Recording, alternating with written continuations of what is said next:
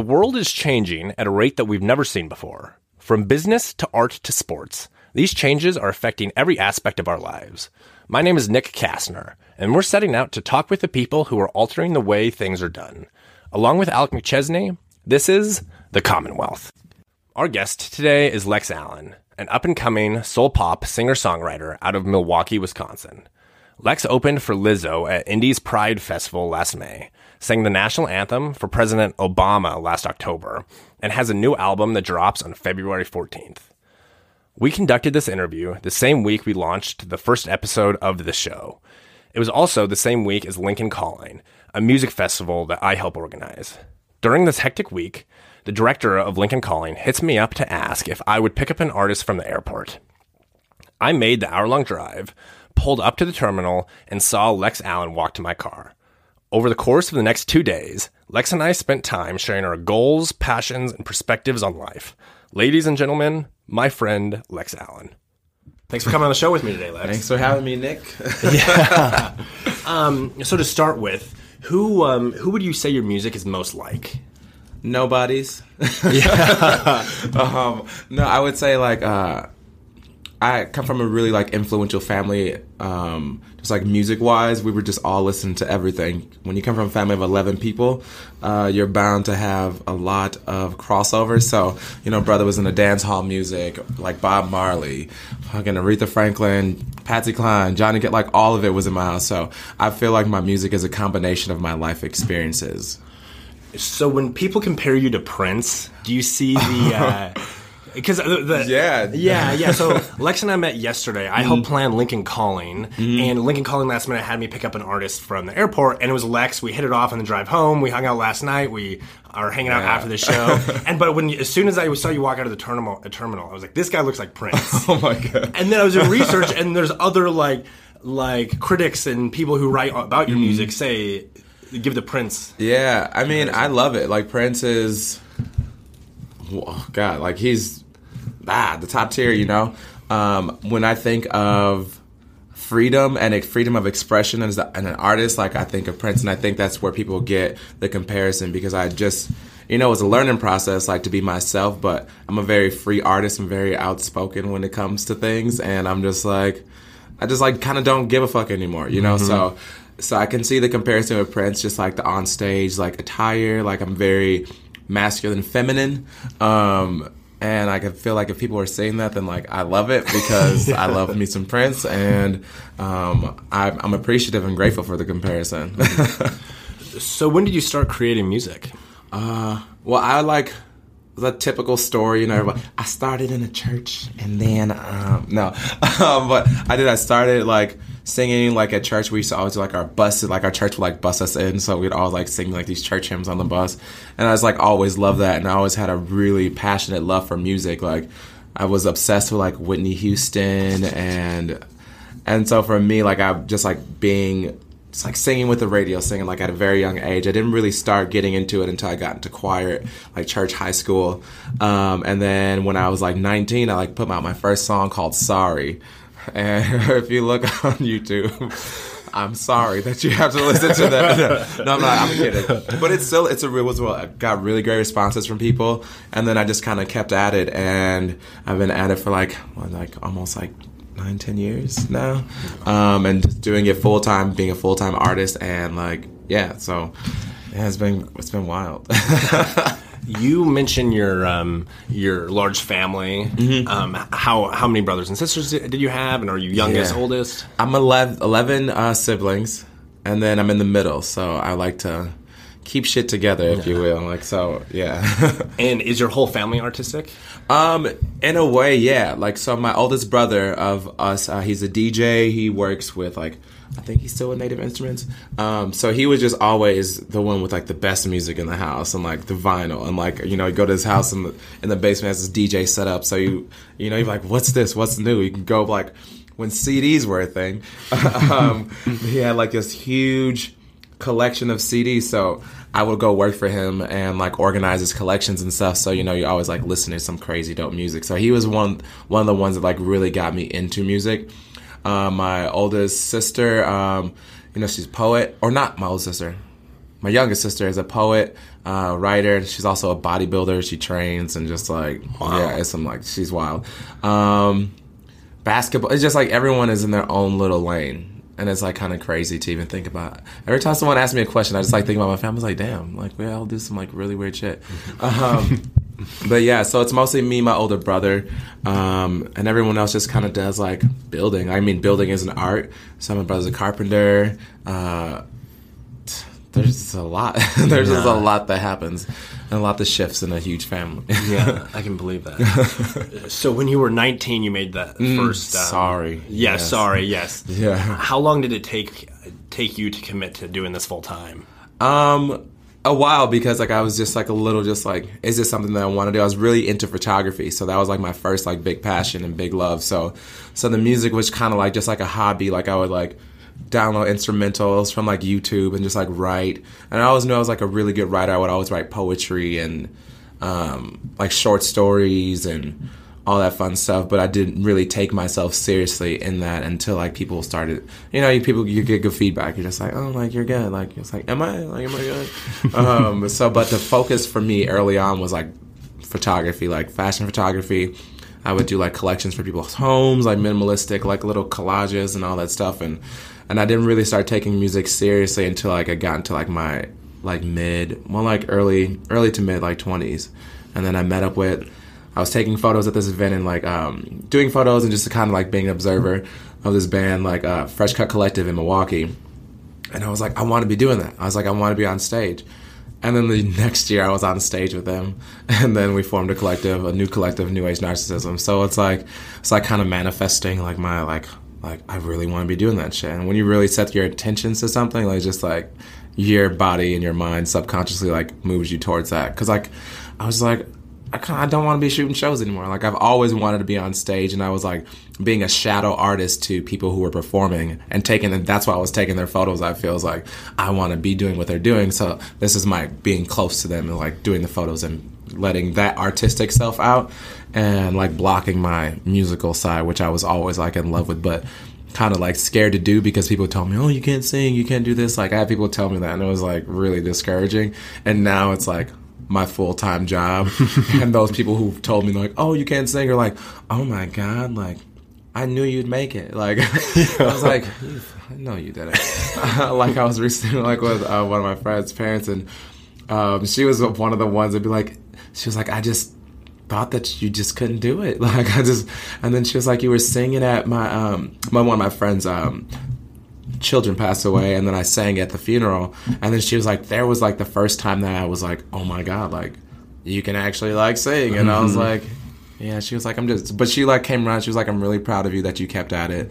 And so it's like, that was for me, is like never listen to anyone because sometimes it's like their doubts that they didn't make come true being projected onto you. Yeah. So you kind of just have to listen to yourself and like, because like someone else's story, they put it on. Like everyone does that. Like, oh, I remember one time. You, any story you tell someone, like, oh, I remember one time I did something like that and this all went wrong, and they try to like discourage you from doing. it. You're like, well, shit, that's your experience, and Yeah. that might just be it for you. yeah. So after um, after pursuing or after deciding to pursue a career Mm-hmm. in music, um, last night you described your your following as grassroots. Mm-hmm. How did you develop that grassroots following? Well, it was more so just being present. Like with anything, you just have to show up. You know, show up and show your ass. Like so, whenever I do any open mic nights, like I'd be like, these people don't know me, but I'm gonna do a few covers and I might do an original.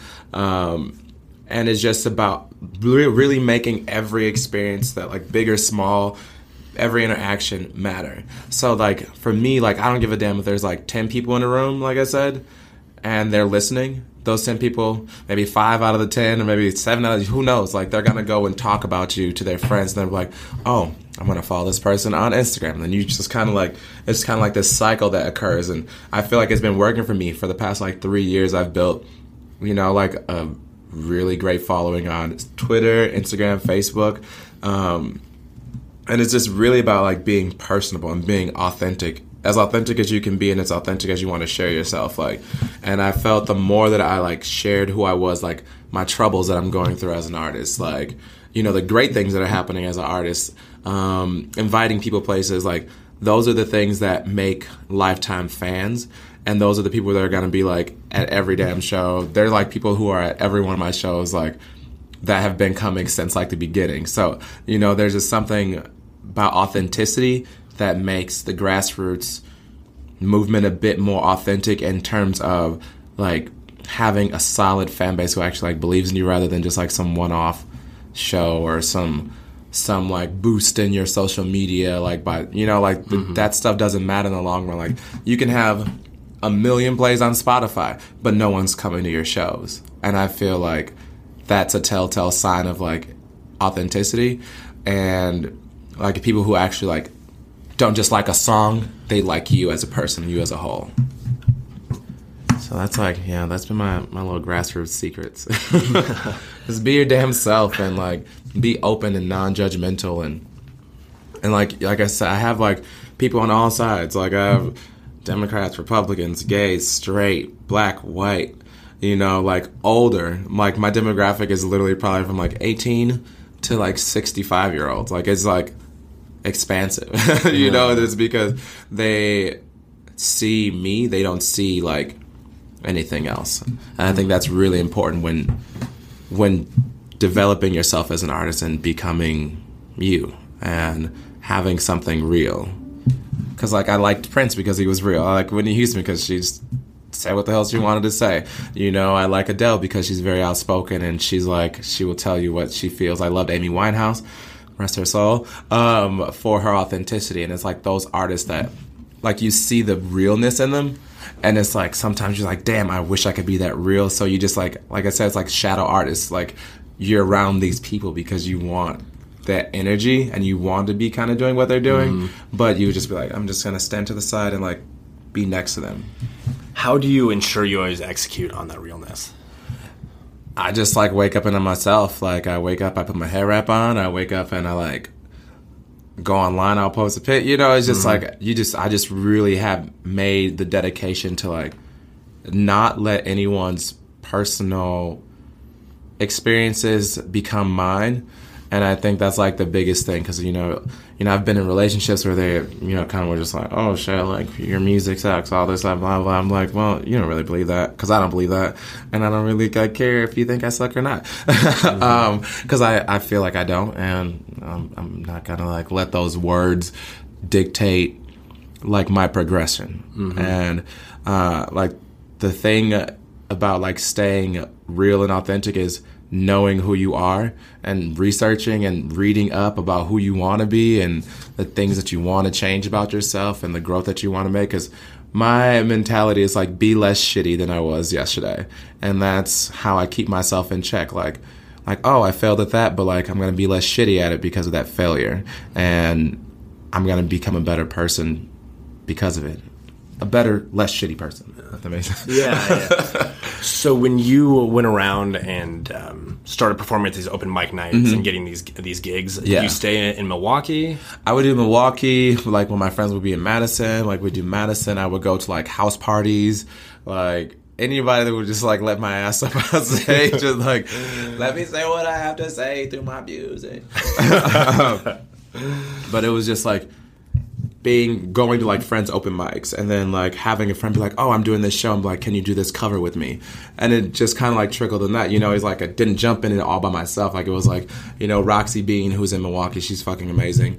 Um, she was like an early mentor of mine. She's amazing voice and she'd be like oh i have this show like come and sing this kings of leon song with me. Come and sing like this britney spears song with me. And like you know we would just do that and like desi brown like that was one of the first people that i actually started writing with in milwaukee um, and it was just like those experiences like gave me confidence to like get up on stage and do it myself. So it was like, you know, having that, like I said, like that group of people who see your potential and you're just like, oh shit, like, yeah, come to the show with me. Like, do this song by yourself. Like, I'll learn this song for you so you can sing it yourself. And it was like really amazing, like to have that at home.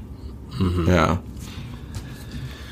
So, in uh, the fall of 2018, you were mm. accepted into the Music Accelerator program called Backline. Yeah, first, Backline. Yeah, first, what is Backline? Uh, Backline was a 12 week program um, dedicated to accelerating your music career. Uh, it involved like being mindful, you know, using your brain and having a life coach and a therapist because I feel like every artist needs to dig deep and figure out what the hell is going on in their brains. um, and then it was like it was like a plan mode, um, and then uh, plan, and then we executed our plan, and then you have the product afterwards. So so it just like gave you the tools that you needed, like financially, um, like mentally, like to progress your career. Yeah. And so they made an investment into your music. Career, investment basically. into the music career of four artists in Milwaukee. Um, they we're actually on the third cohort now. Um, but yeah, so they make a personal investment with, no ask in return, which was really amazing. And it was literally to see our community, our artist community grow, and it's made it so I personally feel like more people are on their on their game, more people are creating more, uh, more people are taking chances artistically in our city, and I just like think the program helps that and doesn't like take away. Yeah. If that makes sense. Um, this is a specific question that I get. You may not know the answer to, but Okay. um, how uh, how is it funded? I have no clue. Yeah. I'd say by miracles. Yeah. Ah, there was a little stork who dropped twenty thousand dollars Yeah, yeah. on my head. um, So how did it affect your career? What did you do with the twenty? I mean, it affected it tremendously. It allowed me, like I was saying, my first project I like had to pay ten thousand dollars for. Oh shit! Even like sign up. Whew. Um, but it has affected it in a way where I didn't have to worry about where the financing would come for my project. Like I was able to create freely with no restrictions. No thought, like not that I couldn't before, but it just made it easier to to focus artistically on what it is that I wanted to do. So I went to London. I recorded my album at the Metropolis Power Plant, and like part of my album Metropolis Power Plant, um, I was able to go there twice and finish everything up. Um, they gave me the tools like Logic Pro, so I got a new laptop through them, and I was able to get Logic and work, work on my vocals at home.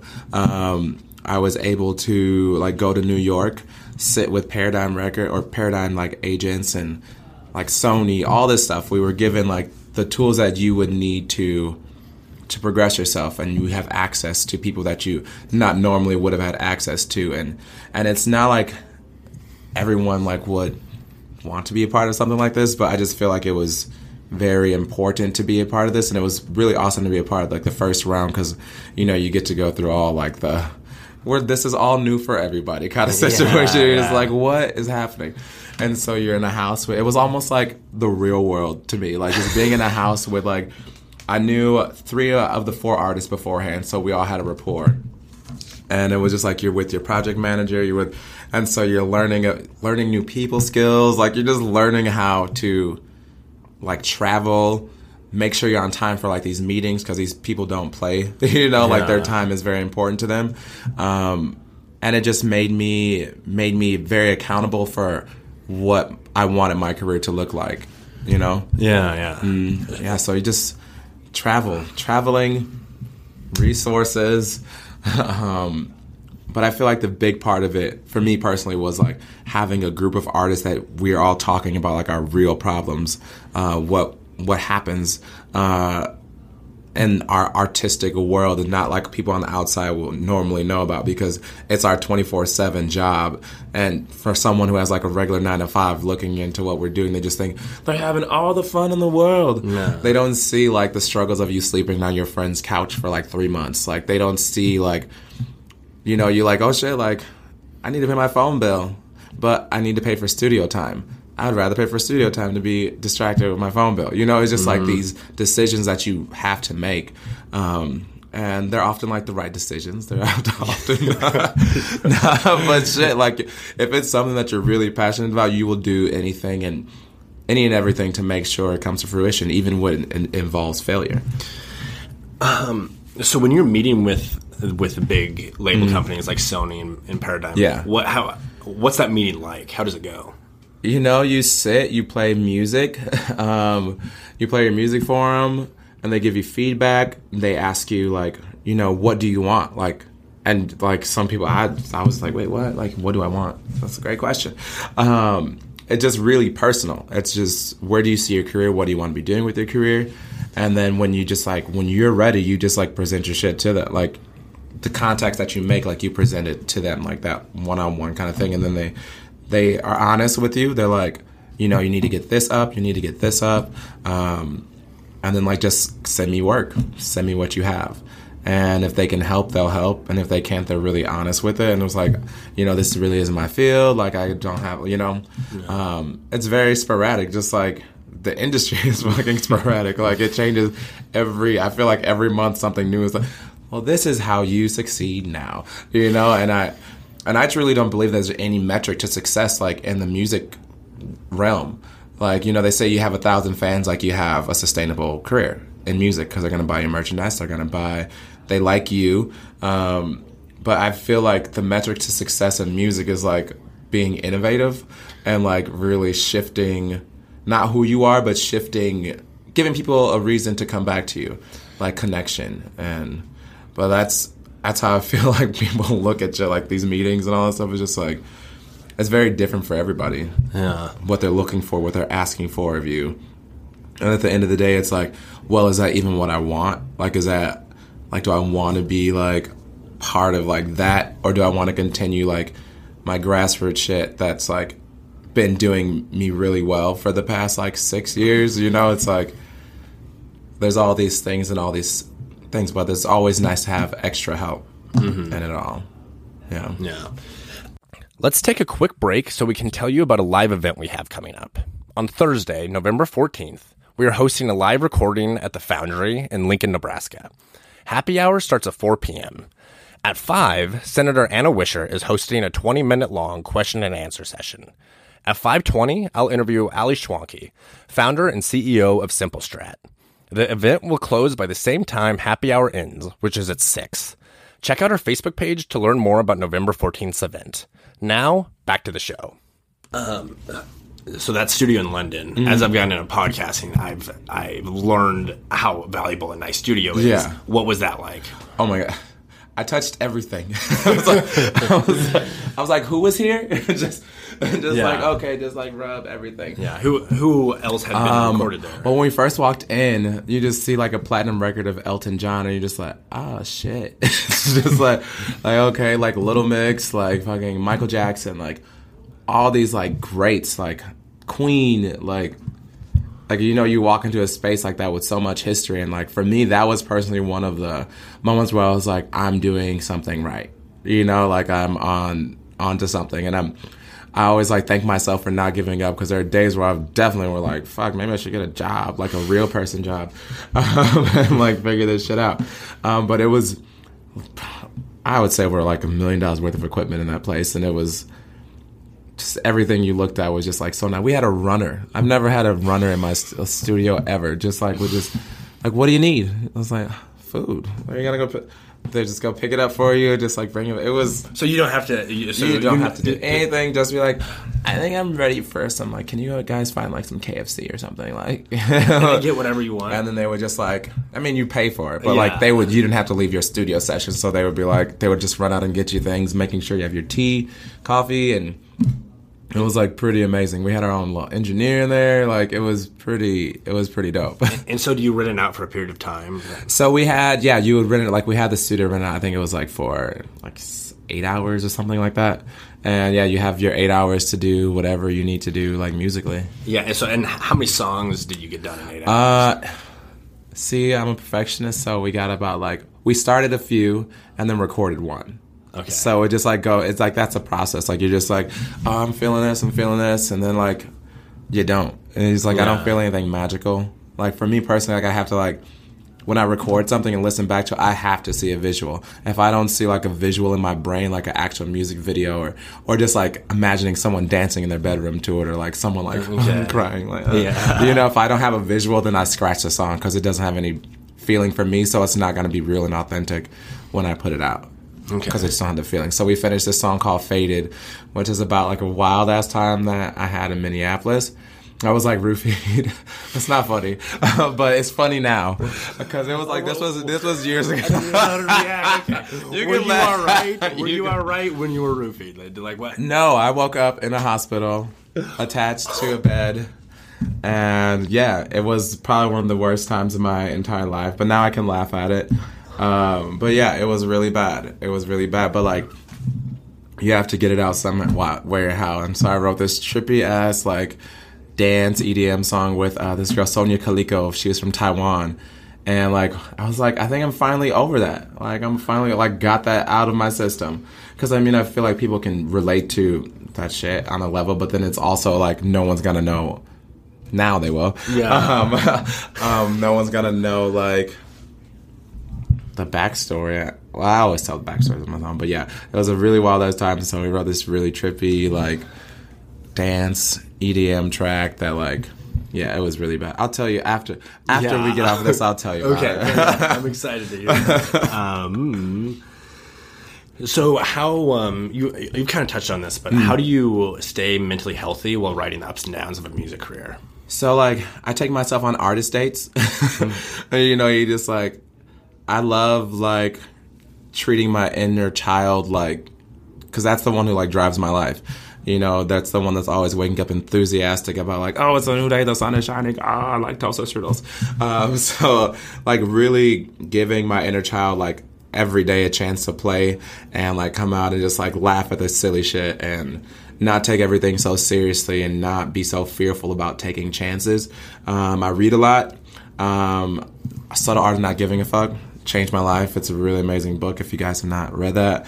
And you are an artist or anybody who just doesn't want to live their life by anybody else's like rules or like little little roadblocks and safeguards for not failing and all that shit. Um, the Artist Way is another one, the book that opened my mind. I really broke down a lot of artist blocks that I had in my mind um, that I didn't even know existed still. Um, and then just really being around and surrounding yourself with people who don't diminish what you desire in life, you know, um, not yes people. You know, you don't want to be surrounded by yes people, but you want to be surrounded by people who actually like see your growth and see where you see yourself. And sometimes it doesn't matter if they see where it just like matters that you have an open ear to talk to, just like about anything, and it feels safe about it, and like be able to express yourself. Um, and then I journal every fucking day. Like you, when you journal and like look back, like you see what's been on your mind and in your mind and like where you have to like shift. Mm-hmm. Um, be it like letting go of friends, uh, letting go of bad habits that don't serve you anymore. Um, yeah, and it's just really about taking inventory of like what you truly want. So I keep myself very sane and focused on what it is I truly want and anything that like does not match it's like I don't even have to remove it anymore. I've been doing it so so much that like they just naturally remove themselves from my life. Like another person I I can tell you I listen to is Abraham Hicks. Uh, YouTube Abraham Hicks and click on and listen to anything from them. Um, and just like really real authentic conversation about what you want and what you desire and how you think is very important. If you think you're a failure every day, you're going to be a failure. Mm-hmm. Um, if you see your failures and you're like, I'm not a failure, but that helped me learn X, Y, Z, you have more of a chance of moving past and like keeping a clear, sane fucking mind while in the process of being a creator and creating mm-hmm. things for people and yourself. Yeah. yeah. Um, so back in Milwaukee, you have partnered with um, a public health organization to launch an LGBTQ anti-violence campaign. Mm-hmm. What uh, what drives you to be a passionate advocate for the LGBTQ community? Being black, non-binary, LGBT, gay, whatever the heck you want to call it, um, like that was my passion. Like growing up, like I was bullied a lot. Like like I definitely like had those moments. Like the that was called the Colors in Bloom campaign with Diverse and Resilient, and the suicide rate amongst like LGBTQ kids like you know, in the nation, you know, they're fucked. like, you know, mm-hmm. people are, are transgender people are being killed like at an alarming rate. Like, I, I how many this year so far? Like, I can't even keep count because it's like so shitty. Um, so for me, like when I was a kid, I did try to like take my own life because I was being bullied and I was being like, like I didn't feel comfortable in my own skin. So when I was presented with this, I was just like, oh shit, like that little kid in me who was bullied who was like, you know, just harassed like horribly, um, was like, this is our chance to like help other kids and like put out a message that like they can wake up a song they can listen to when they feel low and hear a person like them singing the words um, and giving this message rather than someone who's not of the LGBT family, um, just like saying something and saying be okay without Mm. ever experiencing that sort of like like hatred towards yourself like Mm-hmm. just because you're looked at as different. Um, so like doing the campaign our first our first billboard that we put up was outside the exit of a conversion therapy school. So conversion therapy. conversion therapy. Pray the gay away it does not work people. They become senators and priests and then you see them on the news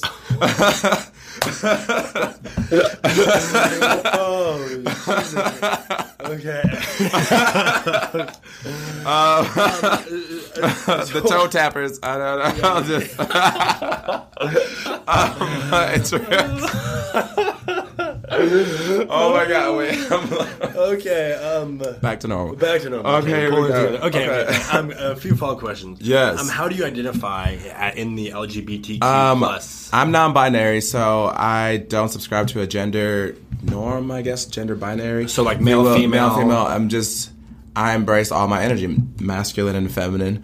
Um, I was just like I'm queer. I'm a queer individual, so Okay. um, that's how I identify. Um, and yeah, it's been really like I actually recently just opened up to like my non-binary non-binary lifestyle. Like, you know, I'm a person who, like I said, I I walk out in like jeans and a track jacket, and then stilettos will be on my feet. I'm just like, oh shit, like those those are nice shoes. Um, and is this the definition of queer? Like, what no, the- it's what- my definition Okay. of me. You know, it's just Yeah. like I just can't. Like again, like I never speak for people because it's so different for everybody. Like sexuality and gender is so different. Like for people, I've like known people who like they've only been attracted to one guy in their life and they're dated women their whole entire life, and like it just like these little things that. that are just like so complex like gender and sexuality are so complex so t- for people when they try to like well you're this or you're this or you're supposed to be bisexual or you're like it's like no there's so many shifts like within a person or like just like I've always known I was like queer. I've always known I liked guys. I've always known I like like I didn't come out until I was like 19 because I was like bullied so hard and I was like let me get out of high school and like maybe it'll be a little better. I was like no. um, but I found my like people who accept me for who I am and um, like being around them like just allows me to explore myself a bit more. So it's like you just have safety. But I like identify as like I said as non-binary and I don't they them are just call me that like kind of feel he him she her like just like you know whatever.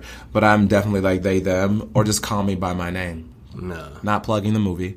Um, they just call me. It's a good movie. It's a great yeah. movie. I love the movie. Um, but or Lex. Like I feel like it's easier to just call a person by their name. Like then be like he she. Like oh no Lex you can use a person's name in any instance so like I'm just like why not just call me who I am And, and for example, like up Mm. until this point, I hadn't used a, a male female pronoun. Yeah. like it's pretty easy if you Yeah. just like don't think about it. Too yeah at all Can I ask you a personal question? So personal that we these can, have like- all been personal Yeah, yeah. No, no, let's we- get it Okay. Um, which bathroom do you use? Oh, I use both. Okay. yeah, I use both. If they have like a a non-gendered bathroom, then I'll use that one. Okay. Um, like it just all depends on like how safe I feel in a space. Like I was in Milwaukee in this restaurant called Balzac, and I was standing outside the bathroom. I was like, and my friend went into the women's bathroom. I was like, I'm in like my heels and all this stuff, and I was like. I'd feel more comfortable like going into the women's restroom. And then like the owner of our manager, she's like, go. She's like, this place is open. Like she's like, you don't have to worry about any of that. Like, and it felt like really good um, to be like acknowledged and like not be like, oh my god, like like you're a man, like go. And I'm not gonna say the name of these establishments in Milwaukee, but there are some that are not so open. Like their bouncers are not nice. Um, they just don't. They're just really just cisgendered, overly masculine men who are assholes. um, I'll just say that. Um, but yeah, so it's just nice to have allies and people who actually like get it and get you. And then it's shitty when people just see you as what they want to see you as because they have no capacity to see past their limitations. Yeah. Um, I have, I guess, heard slash read that um, like being a black member of this community can be even more challenging and difficult. Yeah. is it, and why is it? And I mean, it is because we have, you know, you look back at our history when, like, a lot of people, like, so let's get real, like slavery, slavery times, like people, black men were like usually like raped. They were like all this shit. So we have like these stigmas in our brain, like it's just because of our history. Um, and I like, I can understand that, but I don't agree that's like what makes a person like LGBTQ. I understand like the racial stigma behind it, but I don't like really get why as we progress like it's not much more like noticed and aware in our community. Like I would get picked on like by like a lot of like black kids in our community. I got picked on by everybody. Um, but it was more so in my own community, like my own African American community that like was like, oh shit, like maybe I shouldn't like come out or like maybe I need to like be less flamboyant or but then I'm just like usually I'm not even kidding you a lot of those guys that made fun of me about being gay are like now gay themselves so it's like often a lot of projection um, but like yeah I definitely felt discriminated against in my community I feel discriminated against like in like any male form that like ones that don't understand themselves are usually the ones that like fuck with you and like like try to pick on you or like call you, you know, queer or like that fag or like any of that like those are usually the ones that like have some deep diving to do in their own like thing and there's nothing wrong with that. I think it's just like there's so many things built up against them um, with having to be super hyper masculine because like that's how you're respected and that's how you know mm-hmm. you're looked at as strong rather than like like I feel like I'm stronger than most because like I choose to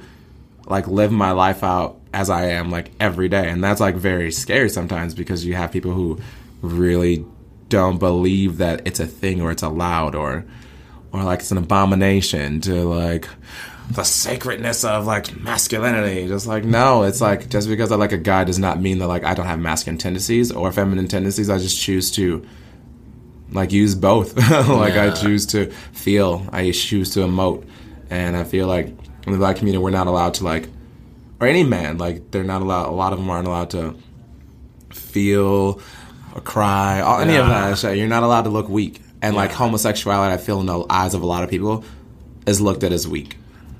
Yeah, and well, crying in particular, yeah. as someone who like identifies as a man, mm. I am con- like conscious to show my emotions mm. to the random people I yeah. come across. Yeah. So, yeah, it's like I have to be tough. Yeah, yeah. guys don't cry. Guys don't cry, guys dude. Don't cry. Dude, stub my toe, but I'm. Yeah, yeah.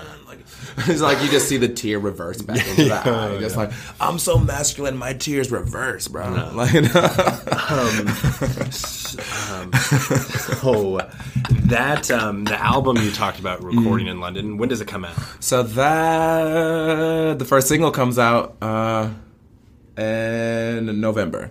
Okay. So that's all I know right now.